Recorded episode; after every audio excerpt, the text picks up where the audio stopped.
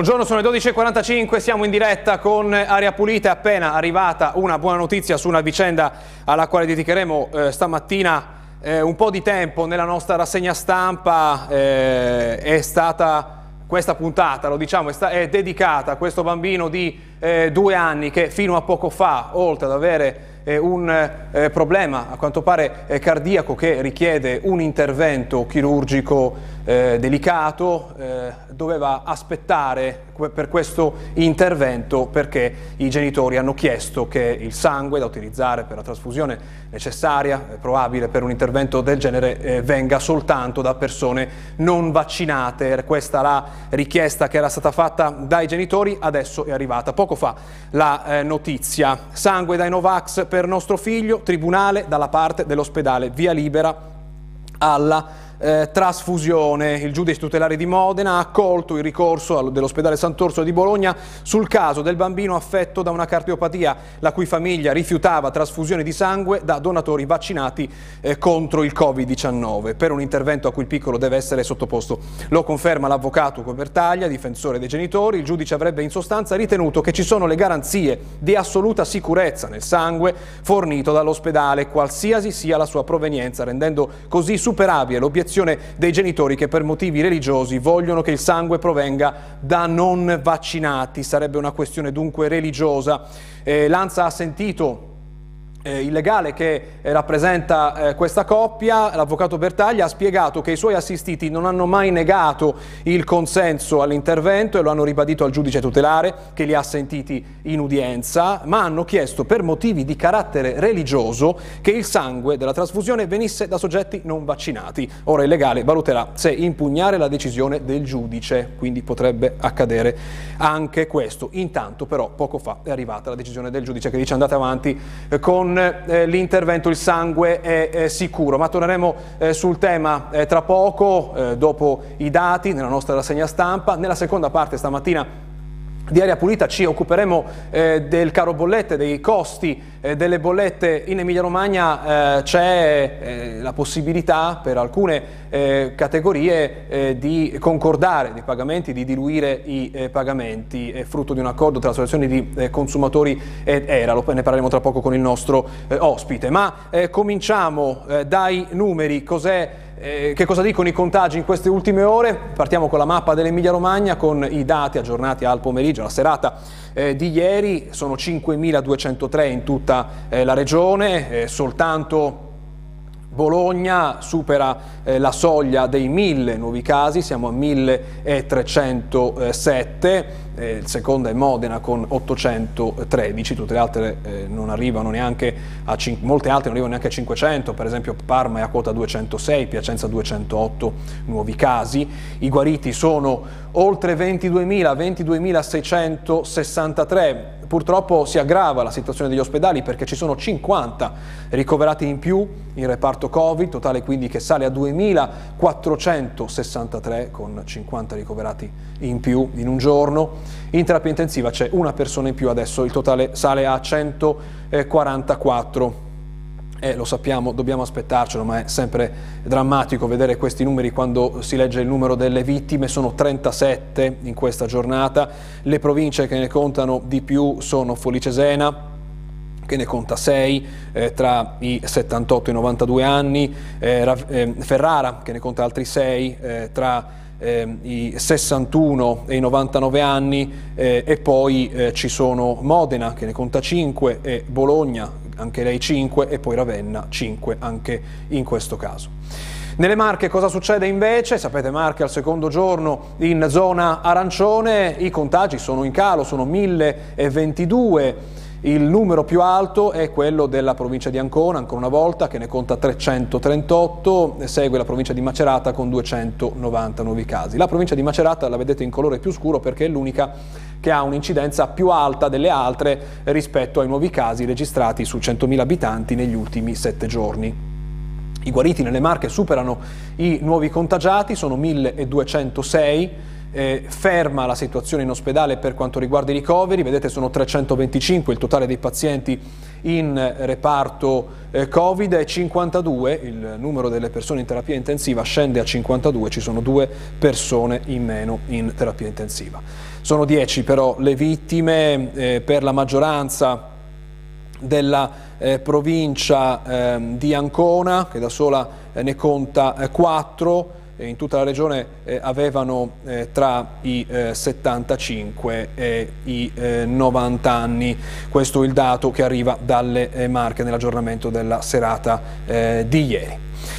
E diamo uno sguardo anche ai dati, ai numeri sul, a livello nazionale, sui parametri che possono stabilire il passaggio da una zona di un colore a un altro. Vediamo che i due parametri che hanno portato le Marche in zona arancione in questa giornata sono in lieve eh, calo, vedete che le Marche sono la terza regione in Italia per presenza di pazienti in terapia intensiva eh, rispetto alla capienza, sono al 20,3%, peggio delle Marche soltanto Lazio e Friuli Venezia Giulia. Eh, le Marche quindi sono ancora lievemente sopra questa soglia del 20% per, per la quale scatta la zona arancione. L'Emilia Romagna resta al di sotto di questa soglia al 16,2%, quindi sopra la media nazionale che è del 14,7%. I dati li vediamo in questo grafico di Jedi Digital. Anche questo grafico eh, della presenza dei pazienti in eh, reparto eh, Covid, quindi non in terapia intensiva, eh, vede le marche a quota 31,6% per la presenza di pazienti in questo reparto rispetto alla capienza, quindi 31,6%, peggio delle marche fanno Lazio, Umbria, Calabria, Sicilia, Friuli Venezia Giulia, Liguria e Abruzzo, l'Emilia Romagna è al di sotto della media nazionale che è del 28,5% l'Emilia Romagna è al 27,4%. Fin qui allora i dati eh, sui ehm, contagi, le presenze in ospedale, ma come raccontano i quotidiani oggi eh, questa giornata è la novità che riguarda le mascherine, perché ieri vi avevamo raccontato che le mascherine dall'11 si potranno togliere soltanto in zona eh, bianca, adesso questo cambia, lo vediamo eh, tra poco, ma partiamo dalla vicenda che oggi vede una svolta importante, oggi la racconta ne parlano tutti. Abbiamo preso il titolo del Corriere di Bologna, solo sangue Novax a nostro figlio, il Sant'Orsono in tribunale, salvatelo, ha due anni e gli serve un, inter un intervento al cuore, eh, papà e mamma non vogliono donatori vaccinati, hanno cercato loro dei volontari, i medici hanno tentato invano di convincere i genitori, ora deciderà il giudice, e lo ripetiamo il giudice ha deciso eh, che il sangue è, è sicuro, eh, si muove la procura dei minori. Il legale di questa eh, famiglia, eh, la famiglia difesa da un noto esponente di Forza Nuova, avrebbe avanzato motivazioni pseudo-religiose legate all'utilizzo di feti morti nei vaccini. Parleremo tra poco di questa faccenda dei feti morti ehm, perché il nostro esperto eh, con cui abbiamo parlato di questa vicenda abbiamo, abbiamo, preparato per voi la sua risposta su questo tema. Eh, ancora, questa è la cronaca sul Corriere di Bologna. Il, Corriere, il, il Carlino eh, di Modena aggiunge un elemento a questa vicenda, quindi non soltanto il carattere religioso, ma anche una perizia che sarebbe stata presentata su questo argomento. Questo è il Carlino di Modena di oggi. No alla trasfusione con sangue dei vaccinati, ma non rifiutiamo le cure per nostro figlio. L'ospedale porta i genitori di un bambino che deve essere operato al cuore davanti al giudice, famiglia contraria anche per motivi religiosi. Però vedete, mamma e papà sfoderano una perizia, un ematologo e un medico legale non escludono rischi dal sangue degli immunizzati. E questo l'altro aspetto del no dei genitori a una trasfusione eh, da eh, donatori vaccinati, sostanzialmente quindi eh, la richiesta era che fosse soltanto sangue da non vaccinati contro il Covid, però in particolare contro il Covid. E l'altra ragione è quella di carattere, lo abbiamo letto dal, dal legale della famiglia, religioso. Da dove verrebbe questa eh, ragione di ordine religioso? Dalla eh, leggenda, lo possiamo dire, della galassia eh, Novax, una leggenda parecchio vecchia che veniva utilizzata anche prima della comparsa dei vaccini anti-Covid, secondo la quale questi vaccini sarebbero fabbricati utilizzando eh, feti vivi, feti morti, embrioni, ci sono varie versioni della stessa eh, leggenda e sarebbe anche questa tra le motivazioni apportate da questi genitori per eh, chiedere sangue diverso. Sul tema oggi eh, viene intervistato sempre dal Carlino ehm, De Angelis della eh, centro eh, trasfusionale che dice eh, richiesta senza base scientifica. Il direttore del Centro Nazionale Sangue dice i donatori vaccinati hanno gli anticorpi come quelli non immunizzati e guariti da mesi, trasfusioni da soggetti protetti contro il virus e non c'è stata nessuna reazione. Questa è l'intervista che vi segnaliamo su vari quotidiani eh, a Vincenzo De Angeli, direttore del Centro Nazionale eh, Sangue, che dice è la prima volta che mi capita una situazione di eh, questo genere. Lo ripetiamo, la situazione adesso sembra risolta perché il giudice ha detto che eh, si fa eh, l'intervento perché il sangue è sicuro, però il legale della famiglia ha parlato di eh, impugnare questa eh, decisione eh, sembra che ci sia una valutazione se impugnare o meno questa decisione, quindi ancora potrebbe non essere conclusa purtroppo per questo bambino questa eh, vicenda.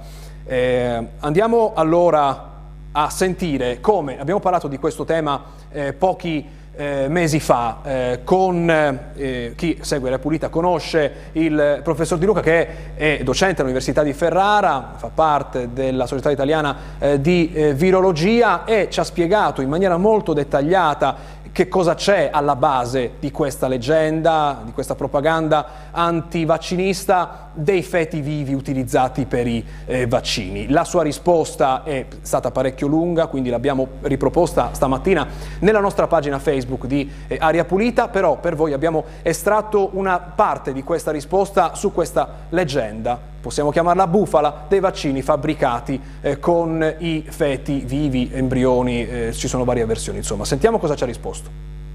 Nei vaccini non c'è assolutamente nessuna cellula di feto vivo. Eh, innanzitutto bisogna, bisogna, distinguere fra i diversi vaccini. Eh, non tutti i vaccini eh, fanno uso di cellule di provenienza fetale. Eh, per esempio AstraZeneca fa uso di cellule cosiddette di provenienza fetale, mentre Pfizer no. Eh, perché queste cellule? Perché il virus è come una pianta. Eh, una pianta per crescere ha bisogno del suolo e il virus per crescere ha bisogno di cellule. Eh, il vaccino AstraZeneca è costituito da un virus che non causa malattia nell'uomo che per essere prodotto deve crescere in cellule. Adesso le cellule che vengono usate per questo vaccino sono state sviluppate più di 50 anni fa, negli anni 70, e sono cellule che sono state derivate da un feto, questo è vero. Eh, però le cellule del feto eh, non sono le cellule che adesso vengono utilizzate per il vaccino. Desidero tranquillizzare tutti, nei vaccini non sono presenti cellule fetali e le cellule che vengono utilizzate adesso non sono le cellule del feto, sono discendenti dei discendenti dei discendenti di cellule fetali che sono state modificate più volte. Ecco, questa è una sintesi della risposta del professor De Luca su questo tema dei feti vivi nei eh, vaccini, che non ci sono, non vengono fabbricati i vaccini con i feti eh, vivi. La risposta completa eh, la trovate subito nella nostra pagina Facebook di Aria Pulita eh, Emilia Romagna, una puntata nella quale abbiamo affrontato il tema perché ci sono arrivate delle domande su questo tema, lo ripetiamo, è una vecchia eh, leggenda eh, della propaganda anti-vaccinista. Andiamo adesso alle novità che riguardano tutti sulle mascherine, le mascherine che dall'11 saranno eh, sarà possibile togliere in tutta Italia. Il titolo della stampa di oggi è Giù la mascherina, da venerdì stop all'obbligo all'aperto in tutta Italia, scuola rientro con eh, disagi. Il titolo oggi è la stampa, è un'ordinanza del, Ministero, del Ministro della Salute eh, Speranza. Ancora nelle Marche, andiamo sul territorio, parliamo eh, del, di, queste, di, questa giornata, seconda giornata in zona arancione, arancioni, divieti e Novax, titolo il Carlino di Ancona, i ricoveri restano stabili, la curva dei contagi continua lentamente a scendere e gli ospedali respirano. Da ieri la fascia più restrittiva, niente spostamenti tra comuni per chi non è vaccinato. Questa eh, la sintesi di oggi eh, sul Carlino di che cos'è la zona arancione, eh, insomma, per tutti. Andiamo adesso eh, a Bologna eh, con una buona notizia che arriva sempre dall'ambiente eh, degli ospedali perché eh, maggiore, primi 36 letti riconvertiti, area critica, i posti scendono a 18. Chirurgia da lunedì riprende in parte al Bellaria e a Budrio, calano i nuovi contagiati, 1117, quindi ripartono anche altre attività eh, negli ospedali che sono state rallentate, interrotte da questa ondata di eh, Covid. Poi eh, c'è la stagione turistica che si avvicina e le dichiarazioni eh, si moltiplicano. Oggi abbiamo eh, vi mostriamo quella del sindaco della città Maglianera, tra le peggiori in Italia per numero eh, di vaccinati contro il Covid, parliamo di Rimini, oggi parla il sindaco, non, se non se la prende con chi non si è vaccinato, se la prende con i virologi. Rimini, titola il Carlino, il sindaco piccone virologi, basta con il terrorismo mediatico, dice Sadel Golvade, il ministro dice, eh, il, il sindaco parla di nuova normalità e loro dichiarano che il Green Pass, loro i virologi, servirà anche in estate. Eh, il sindaco di Rimini eh, dice anche che però eh, non si tratta di eh, pensare che l'emergenza sia passata, e infatti se purtroppo non è ancora eh, passata. Eh, andiamo adesso eh, al tema eh, della, eh, di un'intervista, in questo caso a un membro del CTS, forse anche uno di quelli con i quali si era preso il sindaco eh, di Rimini, che oggi fa un'intervista, sì, parla anche lui, parla con il Corriere della Sera e il titolo è Ora siamo arrivati alla coda della pandemia, spero che con Omicron il virus diventi endemico. A Brignani dice che l'85% di vaccinati torniamo alla vita normale. E eh, parla non parla di quarta dose ma di, possibile, del possibile arrivo di un vaccino contro proprio la variante Omicron, però nei prossimi mesi eh, non si potrà parlare di quarta dose, sarà proprio un vaccino eh, diverso, un po' come quello, il paragone che lui fa è quello proprio con il vaccino contro eh, l'influenza. Da ultimo un approfondimento che troviamo oggi su Repubblica, long covid, uno su tre ne soffre disturbi anche dopo un anno, respiro corto, aritmia, depressione, i sintomi in 4 milioni di italiani, ma con il vaccino effetti attenuati e sono varie interviste che trovate oggi su eh, Repubblica su quante persone eh, dopo essere guarite dal covid purtroppo ne soffrono ancora le eh, conseguenze. C'è la pubblicità, poi torniamo per parlare di caro bollette tra poco.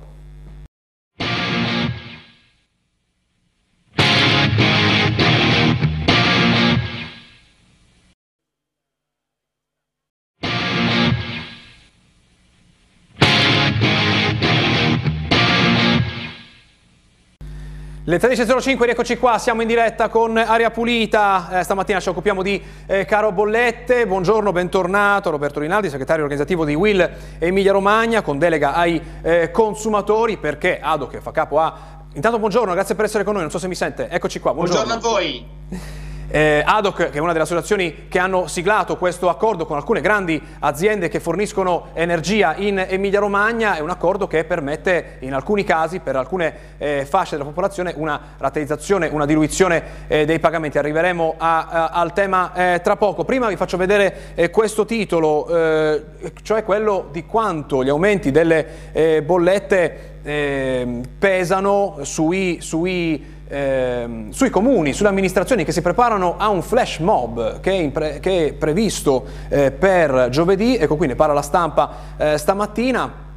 Comuni e province spengono le luci, Draghi ci aiuti, serve un miliardo. La protesta parte dell'Emilia Romagna, conti drammatici, in pericolo l'attuazione del PNRR. E sono i sindaci dell'Emilia Romagna che hanno deciso di, fare, eh, di, di programmare per giovedì prossimo un flash mob all'insegna dell'austerity. Eh, sono città che spegneranno le luci sui loro monumenti eh, simbolo, ci sono tante amministrazioni eh, che partecipano e vedete nella colonna si parla di piscine eh, che... Subiscono già eh, le conseguenze eh, del eh, caro bollette, ma eh, anche scuole asili, ma anche gli uffici eh, pubblici. e poi appunto c'è questa, in Emilia Romagna c'è questa eh, novità di questo accordo tra associazioni consumatori e aziende che forniscono energia. Ci spiega che cosa cambia? Ma di fatto cambia moltissimo, soprattutto per le fasce medio-basse io però eh, a me mi verrebbe da dire che se gli enti locali sono arrivati ad una protesta vuol dire che quanto il governo ha messo in campo fino ad oggi non è necessario perché di fatto si, sta, si è alle porte di una vera e propria bomba sociale all'interno del nostro paese. Enti locali, eh, società, eh, famiglie, tutte le persone hanno una difficoltà che è legata al caro bollette. E se a tutto questo noi aggiungiamo un'inflazione del 5%, capite bene di cosa stiamo parlando. E anche su questo il governo ha perso un'occasione illo tempore quando di fatto sulla questione inerente l'IRPEF poteva dare di più sicuramente alle fasce medio-basse. Evidente che eh, da uno studio che è stato fatto dalle associazioni dei consumatori che in questa regione grazie ad una grandissima azione di lobbying sono riusciti a dare una piccola risposta a tutti coloro che ne avranno bisogno, dei dati dell'ARERA che è l'autorità di regolazione dell'energia delle reti eh, e ambiente vengono fuori dei dati che sono sconcertanti. Più 55% sarà l'aumento in bolletta per quanto concerne l'energia, che eh, sarebbe quella legata alla luce, più 41,8% sarà eh, l'aumento eh, dedicato al gas. Quindi capite bene della mole di eh, parte economica della quale si sta parlando, che è veramente ampia e veramente mette in ginocchio le famiglie italiane. Allora noi eh, su una grande spinta che c'è stata da parte eh, della gente siamo riusciti a condividere almeno con le principali realtà che forniscono l'energia, quindi parliamo di ERA, parliamo di IREN, parliamo di AIMAG, un accordo che è migliorativo rispetto a quella che è la normativa di legge. Diciamo che è il primo accordo a livello nazionale Oggi ci sarà invece un incontro per quanto riguarda Enigas e Luce, ma si terrà a livello nazionale. In questo accordo che cosa si dice? Che per le famiglie che hanno eh, delle bollette che verranno emesse a gennaio e quindi che riguardano già eh, dicembre e fino a tutto il mese di aprile 2022 si dà la possibilità di rateizzare le bollette in 10 mesi senza l'applicazione degli interessi. È importante questo perché si viene incontro ad un'esigenza impellente.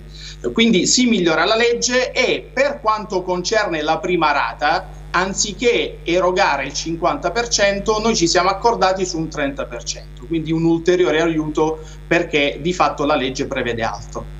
Nel caso in cui le bollette dovessero essere superiori alle 1000 euro, ci sarà la possibilità di rateizzare anche oltre i 1000 euro e quindi questo eh, è un ulteriore passo in avanti che eh, in Emilia Romagna è stato fatto.